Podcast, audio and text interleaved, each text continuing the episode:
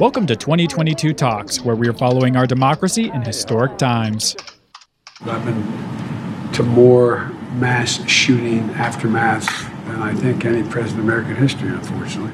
In the wake of last week's mass shooting in Uvalde, Texas, President Joe Biden says he'll be meeting with congressional leaders to find common ground on gun control. Meanwhile, House Democrats are pushing forward with several gun control bills.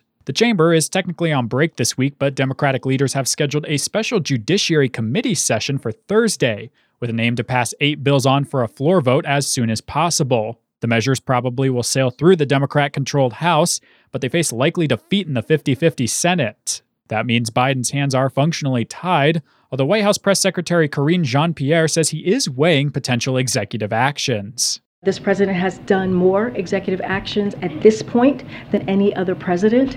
He cannot do this alone. Congress needs to act so we can have federal law uh, legislation on the books. Former Donald Trump aide Peter Navarro has been subpoenaed to testify before a federal grand jury on his alleged involvement with the January 6th insurrection. The New York Times reports the hearing is tentatively set for Thursday, although Navarro has asked a federal judge to block the subpoena while he challenges its legality.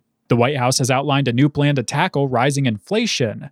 The multi part strategy involves lowering costs of everyday goods by improving the supply chain and lowering the federal deficit. In a news conference, National Economic Council Director Brian Deese said Biden also will be reinforcing the independent authority of the Federal Reserve, the nation's central bank.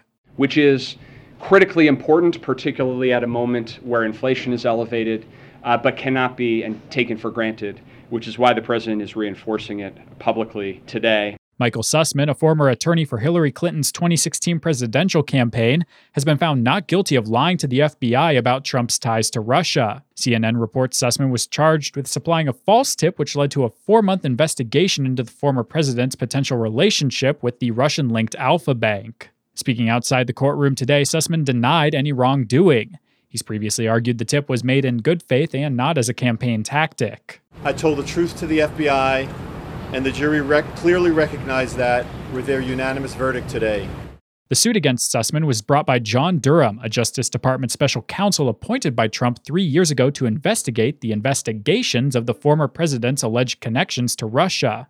And finally, the South Korean pop band BTS made a stop at the White House Tuesday to speak out against violence against Asian Americans and Pacific Islanders. According to the Center for the Study of Hate and Extremism, anti Asian hate crimes were up more than 300% last year compared with 2020. I'm Jonah Chester for Pacifica Network and Public News Service. Find our eight trust indicators to support transparency and accuracy at publicnewsservice.org.